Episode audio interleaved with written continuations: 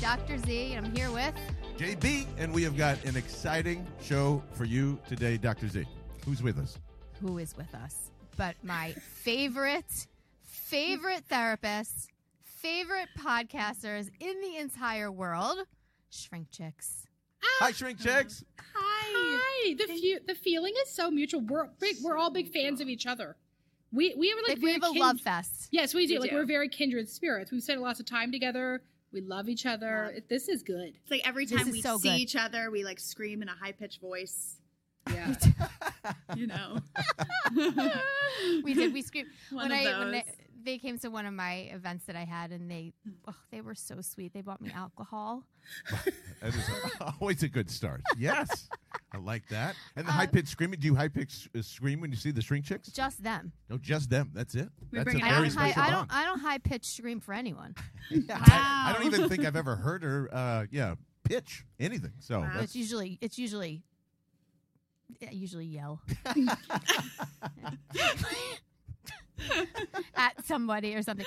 Um, so okay, so I'm gonna let you guys introduce your amazing selves. Um, but Shrink Chicks have the most amazing podcast on relationships, depression, anxiety, everything under the sun. They have been extremely helpful for me personally in terms of building my own business. They're very supportive of females in business, and um, they have been just uh, like godsend to me. So thank you guys so much for everything you've done for me. And these two literally have like offices all over the country, and they just opened one in Rittenhouse Square, my That's old stopping grounds. Um, so congratulations to that on you guys. You're like unstoppable. You're an unstoppable force. So tell everybody what you do, who you are, and why you're so awesome. We, we don't need an intro.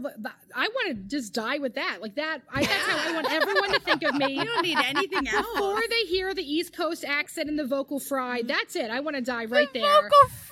Um, that's all we want. Um, my name is um, our names. They need, we have no they names. need a second of it for, with the vocal fry. That was a good one. I really like your vocal fry. My name is Emily Bierly. I'm a licensed marriage and family therapist and a sex therapist, and the co-host of Shrink Chicks and the co-owner of the therapy group. I'm Jennifer Chaiken. I'm a licensed marriage and family therapist. I am a sex therapist and co-owner of the therapy group. I pretty much just repeat everything she says, and co-host of the Shrink Chicks podcast. Thank you for having us. We are so excited. Uh, I, I'm. I couldn't be more excited. I think all of your. Uh, well, the show is great. All the reels you put out are fantastic. Just like Dr. Z, you've helped me a lot in trying to like. Oh, I'm a big dumb idiot, and I need to communicate this way, and that would probably help my relationship. So thank you guys so much. But but as we were discussing this.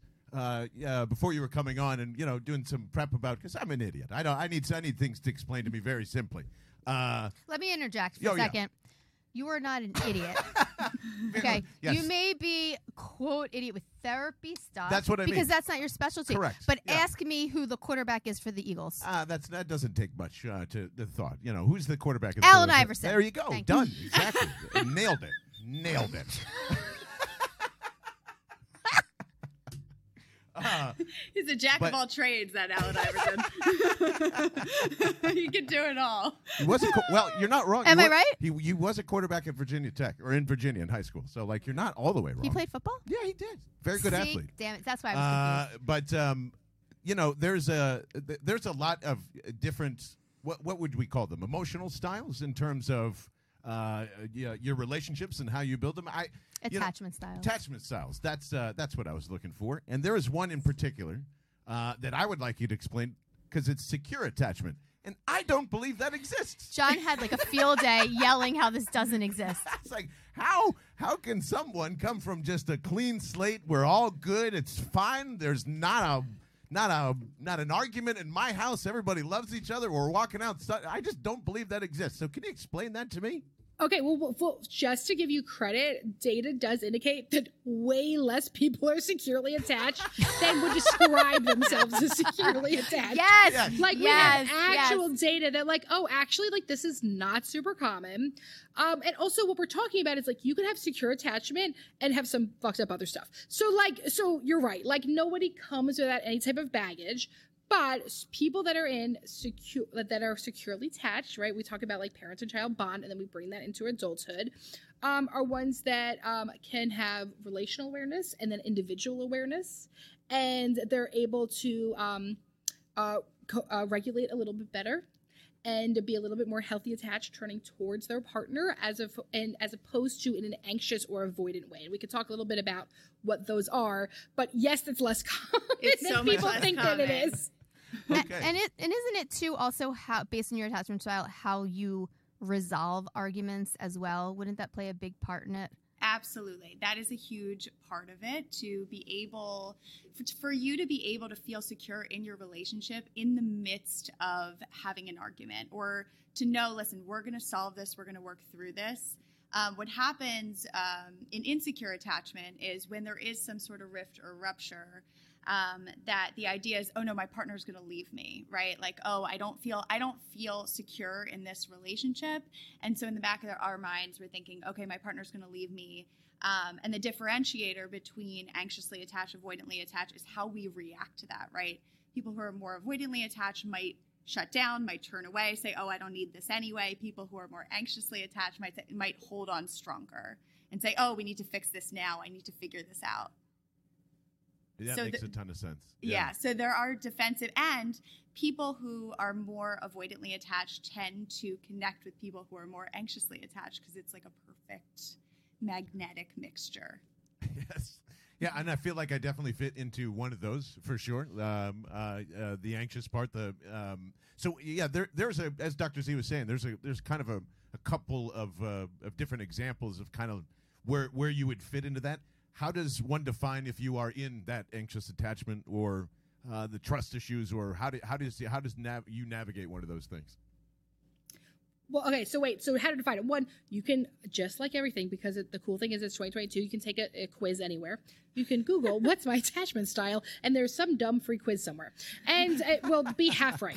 So but if you if you notice let's say that you use a lot of exit language when you're in a fight like well this just isn't working so i think we just need to move to trial separation I love that exit language. yeah exit language right where you're just like and it's like one of the things when we really talk about like rupture and repair of a relational awareness is like you can't use exit language Exit not fair. language.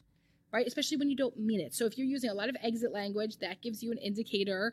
Um, if you are doing things like, no, but like you can't leave me because I'll never survive, right? Like anxiously attached, or you'll do anything to keep pulling them closer and closer, like becoming Right. a bit of a servant to them Yes.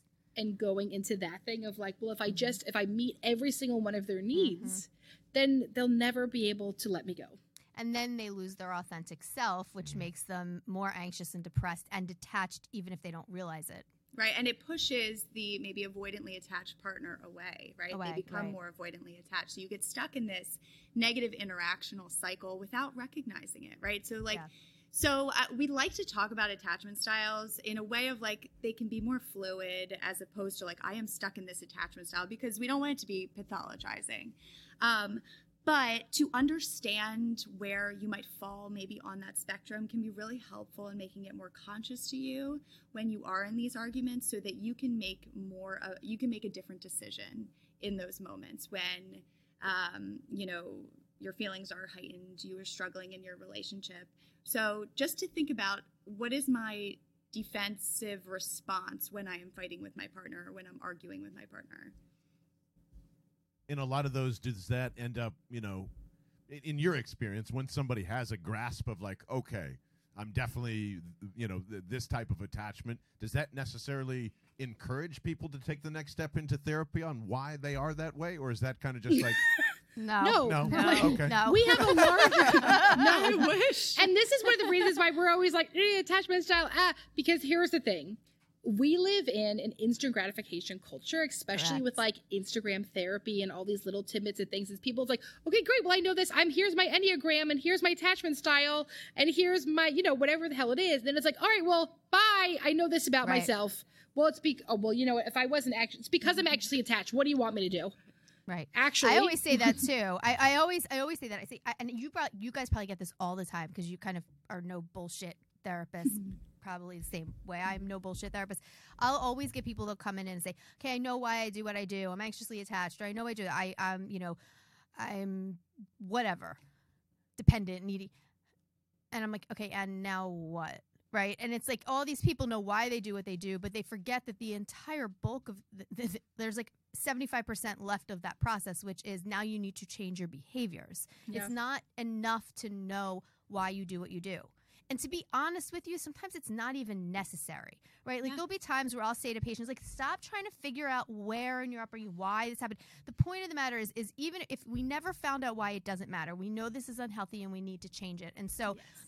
I think it helps to give you some insight and awareness and maybe to identify it. Maybe it gives you some peace of mind. But I, I agree with you. It's kind of now what steps do you need to take to make this better for yourself and your relationships? And that's the It- hard part. Yeah, Yes. that's that's what I was. Gonna, I think people get stuck in the oh, Yep. this is where this came from because making the actual behavioral change is so challenging Mhm. because it disrupts the system too. Not only Yep. does it disrupt what you're used to, what feels safe for you, um, it also disrupts the system. And so when you throws change, everyone off. throws everyone off, throws off the homeostasis of your relationship. Mhm. So that can be really scary. Making that actual behavioral change can be hard. It's interesting because it's in one way it's so cool that all this information is accessible. And then for another thing, is you have to remember like we all went to school for many, many years to learn Correct. this. And you heard about it on a video for 30 seconds mm-hmm. and then you're diagnosing and telling this. But it's like, Correct. no, there's like there's massive nuance and information around all of this. Thank and so you. That like that like it's not you don't get out of like 30 seconds of like a TikTok video you watched. And although I'm sure it was incredibly entertaining, there's a lot of other information that we all had to go to school and learn and study and understand and figure out how to read data and all this stuff. Mhm. That I, I love that it's available, and then I hate that it's available too. yeah. Yeah. Yeah. because it gives us the illusion that we're accepting the information at the same speed in which we're trying, trying to find it, right? And I'm guilty as that as anybody too, especially with this stuff and exploring. Like, I am. I'm so glad you said that, Doctor Z, because that is one of the things that I don't think anybody knows. The shit where it comes from doesn't fucking matter. Okay. It doesn't. Like, it's not going to mm-hmm. make you feel happy one iota. Great. I mm-hmm. found out that my parents did this or your uncle right. did that or whatever it is. Great. You still got to face the thing that is That's right. stopping you in life. And it's just like no one under really understands. I don't fully that it is. It's you on you. You know, like, That's and, and if you just do that, it, it makes everything a lot easier. So I'm glad you guys said that first. Well, foremost. especially when it comes to couples therapy, we hear this all the time. Well, they do this, they do this. Well, here's the thing: if your partner gets hit by a bus tomorrow, this is still your stuff to learn. exactly. Correct. At love the end that. of the day, we still have to keep being ourselves and making them moves and doing that. And like, it's one of the reasons in couples therapy, like when you play the blame game, Doesn't it, it doesn't work. Nothing doesn't get you anywhere. Nothing. Because also, you don't have control, right? You blaming the other person doesn't give you more control over their behavior. Correct. And I think that that's where couples get really stuck is they think, okay, if I blame you enough, you're going to see this and you're going to change your behavior. No, in the end, you have no control over your partner's behavior. You don't, because the only thing that that makes somebody change is a motivation and an actual willingness to change. Sit with the discomfort of change, not just okay. You may very well know it's your fault, and then what? you know, Right. and so e- especially if you're constantly being blamed for something, you're going to be focused on being defensive rather than focusing on forward movement of changing that behavior. Yes. And also, if you're in an abusive relationship, I can promise you your attachment style doesn't matter, and we just need to get you safe. Yes. That's exactly right. Correct. That's it. Thank you. really important to say. Yeah, a hundred percent. a hundred percent. Uh, Do you find that the people will get wrapped up? Because I see that all the time. People want to know, you know, well, for my next relationship, if I'm this, which yes, it's important, but let's get you out of this one first, right? Yeah. Yeah. I just I to scratch it- my ear and realize there's a headphone on. Sorry. Like, why is my to protect I- you but from I- doing that. You can understand why people do it, right? Like we all like this world is scary and it's overwhelming and we want to figure out what's happening and we all want control and we all want peace and we want everything to be better. And you can understand why it is and it's just also not how our world works sometimes. and along the you know in the pandemic still trying to come out of it like what are some of the things that you see are increasingly getting more common would you say over the last Mm. two years in relationships and trying to figure out you know a, a lot of people's you know emotions and intentions and things like that Well, unfortunately, the data that we have also indicates that um, uh, substance use has increased very much in Mhm. relationships over this time. And so, one of the things we also have to look for is like, okay, when we have conflicts normal in all relationships, you're Right. always going to fight. If you're not fighting, that scares us more. We say all the time, I would rather have a high conflict couple walk in my door than totally avoiding couple. That's easier for me to work with. Um, makes my day a little bit better. Um, but I want to understand, like, one, what's provoking um, some of the stress that's coming. Is there substance use during it? Just amount of drinking has increased, anything, and also the lack of boundaries and personal space and individuation. Not because on purpose, but because when you're all working within the same home, when the kids don't have childcare, like all the things that can happen, we still have kids. Unfortunately, you have COVID. You're still home for five days Yeah. right? So like you got a lot of people in the same house, and that causes Yeah. a lot of conflict. It's hard. And it also causes that we want to retreat and numb in some ways. And so sometimes that's through um, infidelity, sometimes that's through substance use, sometimes that's through um, scrolling on Instagram. No, I'm not guilty of that at all. no, same. Yeah. What is it? Yes, yeah. It's, Well, a, yeah. it's a thing on. Uh, I don't know. Yeah, Don't Meta? know. I don't- I've never never heard of her. Never heard of Never that. heard Yeah, of her. never heard I of don't, her. never. I don't. I'll Um, look into it. The thing that I, you know, I have always talked about that after everything that happened with the pandemic is that the one thing that I, I think was, you know, came out of it is that people felt it was more normalized to go to therapy, right? Everyone's having this universal experience. And so because of that, there's more of a space for me to say, I need to go to therapy, right? Like there's, this is happening. And so I do think that there is, you know, You mean because it was a shared experience? it everyone's was a kind of on shared experience and i think it normalized therapy in a lot of Yeah. ways um, because everyone was going through it in different ways but everyone was going through something and it felt almost less stigmatized um, so i think that there was more space for people to say like hey i'm struggling with this because of the pandemic when maybe you would have been struggling with it anyway um, but there was more space to be able to say i you know i think i'm going to go to therapy and talk through some of these things or in our relationship i think it maybe it sped up certain uh, struggles that people had in their relationship that they could have avoided by just going to work every day. Mhm. But Yep. when you are Mhm. faced with it day in and day out, um, it almost speeds up that process. Do you believe then that it's this is all kind of temporary? The acceptance of like, oh, it's it's actually a little better now to say we can go into therapy. Do you ever think that window closes back up again? I think it's hills and valleys. I don't think it, it's going to close up, especially because like Gen Z is the coolest, right? So like the reality is like we have like such cool Gen Z coming up, and they're all about therapy and all about like Dr. Zen's uh, Dr. Z's a Gen Z. I don't know. yeah, if she you is. knew Yeah, that. yeah, Yes. she is. yeah. She is. We were that's who we were. Wait, that's who we were talking about. She's so Obvi- tiny though. Sometimes you think she is. Like you could pick her up like a child. Like Wait, the first can, time I ever met I her interrupt? Wait, I'm going to interrupt for a second because I, I, I told you this. This happens every time.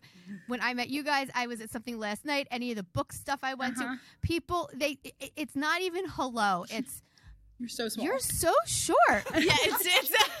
I we ha- both had the same experience. but you, but you, You have a s- tall You have a tall presence. Presence. I I was in heels last night, and I'm telling you, people came up to me like, "Oh, you're, you're Dr. Z. You're so short." I mean, it's it's literally every time I meet someone. Someone didn't even. I had an event, and they were trying to find me to come get me, and they walked right by me a million times because they just assumed it wasn't me because I was so short. See, her brain Yes. is seven foot six. Fuck. Yes, and it her is. Physical presence is just five. Were you five. shocked Yeah. that I was that that I was that short? I, I put you up like I was like picking you up like you're so Shocked. tiny. I hugged you and I was like, "You're my. I want to put you in here and nurture you." Put her Oh like a papoose. Yes, I did. Yeah, the first actually the first time I met Dr. Z when she stood up, I don't think I don't think we met s- standing, did we? You're like she's No. sitting Yeah, Oh. because she yeah she was sitting and I was like oh oh like uh, oh. Okay, but for the record, I'm not. I'm. I'm like. I'm short. I- It's just in comparison. Anything to what people think. I'm not like, like the incredible shrinking woman short. no, Right, no right. not at all.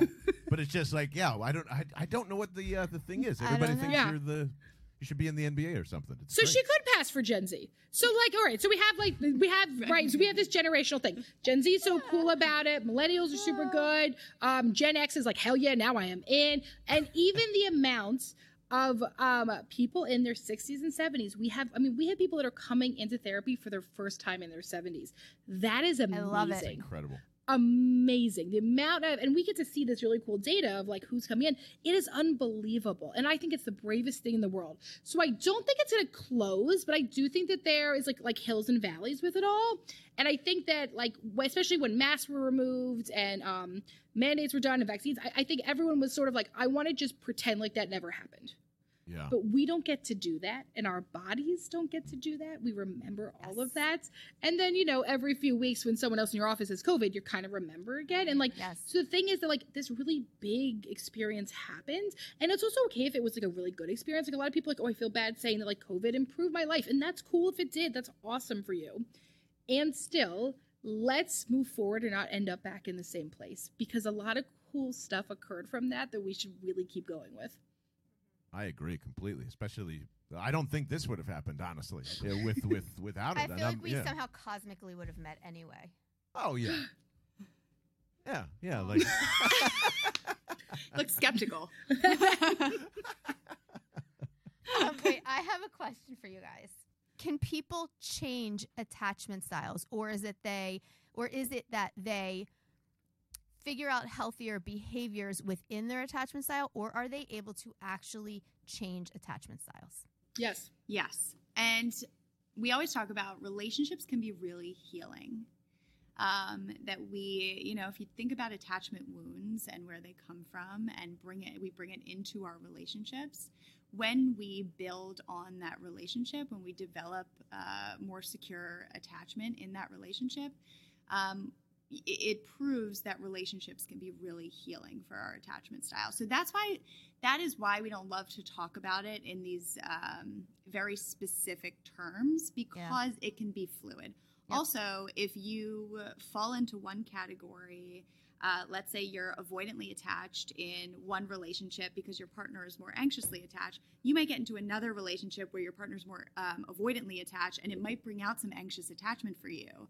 Um, so it really depends on the relationship that you're in, but we really do believe that relationships can be really healing when both partners are willing to understand themselves and work on themselves in order to better the relationship. And there's actually two different um, assessment um, criteria for childhood attachment style and adult relationship attachment style. So, yes, they absolutely can change. And then for a lot of us, we do just learn healthier ways, and neither one is wrong.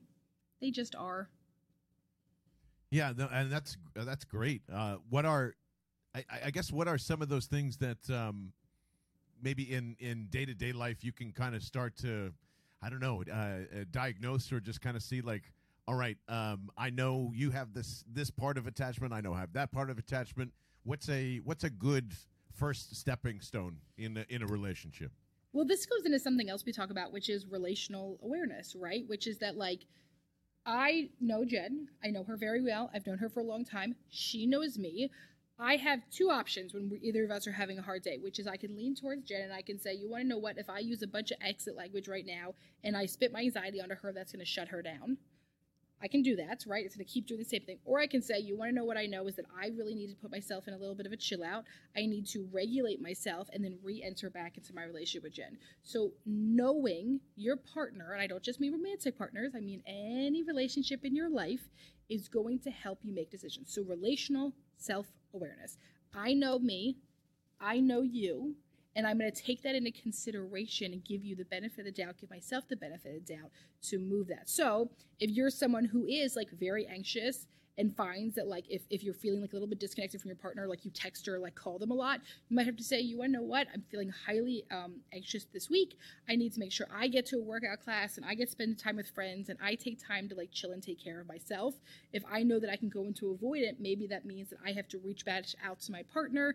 I have to try to put myself out there a little bit. So understanding what yours is and trying to do something different, opposite action. Yeah, I like that a lot. And and me and my partner are extremely bad at self care. So that's like uh, we dive right into that all the time of just like, okay, we just we won't we won't say what we need because uh, we need to get through the day or whatever it is. And that's also like you guys were saying. It's not like t- we argue, we fight just like everybody else, but but that part of it actually is the the the more detrimental part of kind of those hills and valleys uh, you were describing for everybody. So Yeah. The more you are able to take care of yourself or anticipate your needs, throughout the week, right? We're all busy. We have a lot of stress. Um, it can trickle into our relationships. But the more you are able to anticipate what your needs are on a daily basis, on a weekly basis, the more you're able to give that to yourself, the more you're going to be able to self soothe in those moments. The more you can recognize, hey, this week I'm feeling really anxious. I know me. When I feel really anxious, I shut down. I'm going to communicate that to my partner. Hey, just to let you know, I'm feeling really anxious this week. I recognize that I am shutting down a little bit more. So, the communication around your attachment style or around your way of uh, relating to your partner can be really, really helpful. The way in which you do that is to create space between your emotions and then your reaction to your emotions. Right? So the Pause. rea- the pause, right? So the the feeling I'm feeling really anxious, I'm really struggling. The reaction to the emotion is I shut down. That's my reaction. A lot of people don't think of shutting down as a reaction. That is absolutely a reaction. They more think of people yelling or Right. uh, right as uh, being more reactive. So that's the thing you can think about is when you are more connected to your emotion and you understand what you're feeling, the more you can name it, the more you can create space between the emotion and then the reaction to the emotion. So that takes time. It takes a lot of self awareness. Um, and especially if you grew up in an environment where you weren't allowed to have those feelings, you weren't allowed to express those feelings, you may have never learned to connect with those feelings. So that I, say, I would say is the first step to really creating space between the feeling and then the reaction to the feeling. Can I ask a question about that? Because that, that's actually where I was going with this next. Is is fast forward, you're in your relationship, whether it's a friend, intimate partner, whatever, and you take that pause. I always say the power's in the pause. You take that pause. You're self aware. You feel what you're feeling. You pause before you have your reaction. You know what you typically react, how you typically react. You know what you need, like almost like a buffet of options. Now, let's say you know exactly what you need to do to convey your needs, even if you were never used to it growing up. You were told your needs didn't matter, or they were secondary, or you know just suck it up, and it was viewed as complaining. But now you've managed to find a partner or a friend who models that same dynamic that you're used to growing up, because we gravitate towards what's familiar. And you have enough awareness now to know that you need to voice your needs, but your partner, you know, is going to either respond with shutting down or yelling or telling you to shut up. It doesn't matter what you think. So, what do you tell people who have that awareness, who have gotten that far, but yet now they're with somebody who models that old pattern that they're now out of? You're allowed to say to your partner, "We got to study you a little bit more." You're allowed to say to your partner, "I need you to be doing this self work." You're allowed to say to your partner, "Here are the things that I need on an emotional level for intimacy." Right? To sit here and say like, "Hey, here's what I've noticed. What do you notice about yourself?" And for this relationship to really work, I need there to be a little bit more depth and awareness so we can work together. Because when we do that, it's not about me nagging you, it's about what's the best for us. Because that relationship, that's what matters. Mm-hmm. And your ability to do that really is rooted in how much work you have done on yourself, right? Correct. Because you do it once, and if your partner responds in a similar way that your parent did or someone who was shutting you down, where the attachment wound came from, if you can continue to hold on to yourself and understand, listen, this is more about my partner, this is not about me. My ability to hold them accountable in a way where I am responding and not reacting so that they can really hear it is really rooted in doing a lot of that work for yourself because it's very easy to um, to express your needs once and have your partner come back and shut you down and then you shut down and you go right back into that defensive response because it's painful. It's very vulnerable to work on something so hard do something different and get the same response and that can be really really hurtful. So it takes sometimes really doing this over and over and over again. And here's the thing. If your partner is unwilling to do this work on themselves. And if you express this over and, and you've done everything you possibly can, that's something to consider because working on the relationship takes both people doing their own work. And I think this is, and I always say this, how Disney fucked us, all of us, Hmm. because Completely. right, like I, I say this all the time. You know, my middle one and my youngest watch Elsa and Anna all the time. And Frozen, there's the scene where she Anna meets the prince for all of 30 seconds, and all of a sudden they're madly in love. They're getting married. She wants permission to marry him, right? and it's it's in all of them, and you know. it- It sets the stage for this relationship. Not only is love bombing like exactly what you should be looking for, but also that the relationship goes on happily ever after with no work that needs to be done in between from start to finish. And I think it really it it somewhere deep down kind of gives us this sense that if you have to work on your relationship, then it's not good. Right? If you have to work on your relationship, even if it's healthy, but you have to work on communication strategies, because you very just because people go into therapy as a couple on their communication strategies, it could be to become better parents. It could be just to enhance what they already have. It doesn't mean they're broken. It doesn't mean the relationship's over. Um, you know, but I think people think that if you work on your relationship and you have to work on communication strategies, you have to ask your partner for what you need, and then your relationship isn't healthy. And that's not true. It's just the awareness of it is what makes it healthy, in my opinion. The Mhm. willingness to work on it. A hundred percent. And I, I completely agree with you. I think Disney, rom coms, all of that. I mean, we have had we have had to do a lot of unlearning and have, Yes. have helped our clients do a lot of unlearning around that. Well, even in Frozen, that happens, and then by the end of the movie, you find out the dude's a monster. So Correct. wow. the outcome is that yeah, yeah, honey, Correct. it was unhealthy. Correct. Don't do exactly. it. But Yeah. but like but they don't but they don't they don't but then she gets saved by the other dude. Like it's like it's it's, it's always I- being saved and I I will mean, say, okay, in Frozen 2, there's one really good scene where that's about to happen. He comes in and then he Yeah. stops himself, the guy, and he goes, Okay, what do you need? And it's the first time I've ever seen one slightly healthy scene. It's probably because Frozen One got like Probably because. Frozen Yeah, 1 yeah. got backlash. Got- They're like, right. better, Yeah. they're They're like, like, we better gotta- be we a little bit change more it. woke. it's, it- even it's like in Cinderella. It's the same shit. It's like Oh, a yeah. the Oh, guy, yeah, right? no. It's the same Beauty and the Beast. I mean, all of it. Every The single whole one thing. of them. I know. And so it's just it's what we what we hear, especially as as girls, but also the, the boy little Well, that's what I boys too. gonna- They're the prince. They in. save everything. Exactly. Like it. It I don't need you to save me. Exactly. It. It. How's that for avoidant attachment?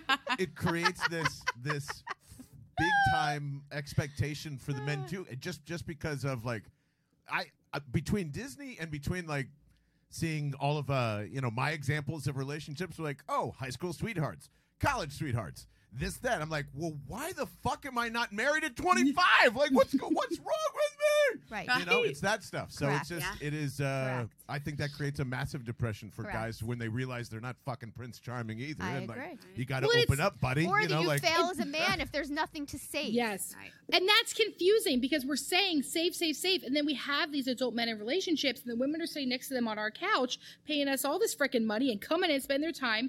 And she's saying, Well, he love you.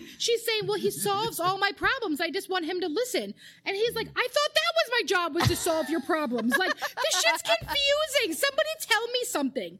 And like we have to give people guidance. Yeah. We Yes. have to sit here and say to people and genuinely start to talk about what is healthy and what is not, and stop with some of this vagueness. Vegas, bleh. that like like part of our Vegas. job is let's just go to, let's just go Yeah. to Vegas right Let's now. just go to Vegas. let's go roll some sevens and elevens, ladies. Yeah, I'm, I'm down. but like we as clinicians have to sit here and have the ability to say like actually what you're doing is really toxic and unhealthy, and like here's another way to do it in a non-shaming way of saying like Right. actually there's a different way. Here I'm going to teach you the words. I'm going to teach you the language to use because nobody helped us. And we hear all the time too that partners are saying, well, they should just know. I've been with them forever. They should just know. No matter how long you have been with someone, they will not turn magically into a mind reader. That would be wonderful. Actually, that That's probably our still job as a struggle. therapists, isn't it? Right. Right. Yes. Yeah. turn them into mind readers. Yes. yeah, yeah. Um, no, but but I think that there there are so many misconceptions about relationships, and that we constantly have to break them down. Um, the I just as you said, the idea that if you're going to therapy to work on your communication, then it's not a good relationship. Um, but as we said earlier, the no one no one was ever taught how to do this. Right. No one has secure attachment. We're we're saying um, you know so so no one really taught us about relational awareness and so if you think about you know anything you do when you go to school when you you're being taught things. And it's the same thing with therapy. Therapy teaches you really healthier ways to be in a relationship, healthier ways to have a relationship with yourself. Um, so I think it's about breaking down the stigma of individual therapy and couples therapy. I love how you guys always kind of phrase everything in terms of actual clinical examples rather than just the terminology. Um, because otherwise, it really just makes no sense to anybody except therapists that happens to be listening. so I think it's a really, I love how you put it in terms of your clients that you see, actual scenarios, um, and like really getting inside people's heads as to what they're what they're thinking and you know why they're thinking what they're thinking. And i also love that you guys focus so and we talk about this like so much on okay we know why what we do. Now what do you fucking do with it? Like now move forward. Um and I, I just i love how you handle it. And i love that you don't put so much emphasis on the labels of your attachment style and this you focus on the behavioral aspects of it because at the end of the day that's all that matters. I will say this: if you take these online quizzes and this really feels good to you, if it feels like it helps you and understands, that's awesome. No shame at all. right The only thing I would say is, now what? now what If we Yep. now what? That's it. So that's great. I'm so glad that gave you relief. I'm glad that it confirmed something for you. I'm glad it made you feel heard and validated and seen. And Yep. that's amazing. Same thing with any diagnosis. And now let's Now apply it to real world. Let's have people live because what we want is people to be in amazing, fulfilling, soul bursting relationships. Yep. Soul I love that soul bursting Beautiful. i I got might get nothing that i get, tattooed on no- my I get nothing i have nothing after soul bursting Yeah, soul bursting relationships right here. Right, I Are- think that'll be my wow. first There- tattoo on this arm. I love that. I have to add, I have to add to my collection anyway. So yeah, maybe that's should right. Get that. That's Yeah. right. Yeah, I forgot. yeah. You're like, uh, did you know she's got like two? As long as uh, she's not seven six, and she also has twelve tattoos on her body. Did you know that? You're kidding me. you have 12. I, I, I am kidding. I, am I, I, I have one. I, I, I had a pan, J- I had a pandemic um, So did Jen. Same. meltdown maybe and got a tattoo. Same. So did Jen. Same. Jen, what's your tattoo? I have one. It's an and sign. It represents our business. And Very then I have um, Phases of the moon. phases of the moon. That's what I'm getting. Ah, I have on my wrist right here. I have my kids' initials, and then I want the the phases of the moon. I'll That's send you mine. I made one. it. I made it on Canva. I have a bottle of Zoloft. She and it you has the best. Yes, it's the best one in No the entire way. world. Yeah, You it's Seriously? so good. Do you I- really? So good. I have a bottle of Zoloft filled with mushrooms. Don't Get judge. Whatever works, If baby. I'm I not judging couldn't it- love you more, Get out! Yes! that is so good. Did you get that done here uh, in the Philadelphia area? Dude, yeah, but he moved to That's- freaking San Diego. But I That got another is guy for you. amazing. So, quick story. This right here has remained unfinished because the guy He moved fell it. in love and moved to Yeah. Greece. Wow. Listen. And I will never Sometime- let anybody touch it until I find the right person to finish this. So Oh, I have a good guy for you. We'll connect. Yeah. Can I but come you know too? Zoloft. Yes. We can tattoo party Let's do a in Vegas. tattoo party. sevens, elevens, and tattoos. Let's do it. No one's listening to this There's no chance. People No, have turned there's no chance. I told you, you either love it or you're gonna hate it. They're done. They're done. been, they were done 20 minutes ago. Yeah, yeah, Well, I absolutely love it. Uh, so thank you, uh, as always, uh, Jennifer, Emily, uh, the Shrink Chicks. If you're not following them, please do because um, so much wonderful piece of advice. Their show is incredible, and obviously we've said it already, Doctor Z. They've helped us in our relationships already too. Yes, So. they have. Love you guys. You're the best. we love you. Congrats Thank you for having office. us. Thank you so much. We appreciate it. Bye, guys. I'll talk to Bye. you soon. Bye bye.